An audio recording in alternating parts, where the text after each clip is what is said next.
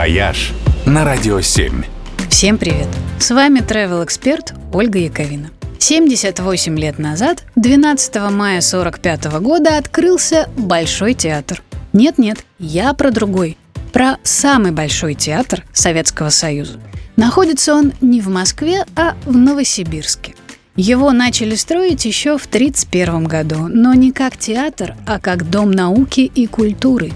Целый комплекс зданий, который должен был стать самым масштабным культурным центром СССР. Но проект выходил слишком дорогим, и через несколько лет его изменили, решив построить вместо квартала всего одно здание. Но такое, чтобы оно вместило все культурные институции. И театр вышел действительно циклопическим. Его общая площадь составляет более 40 тысяч квадратных метров. Здание снабжено массивным портиком с колоннами и барельефами. А самое впечатляющее – это исполинский 60-метровый купол, который держит сам себя без фермы колонн. При этом его толщина составляет около 8 сантиметров, что в соотношении к радиусу выходит тоньше яичной скорлупы.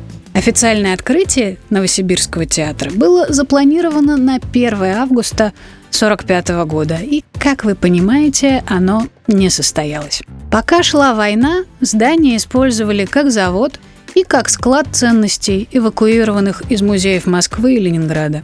И только в мае 45-го оно наконец-то стало театром.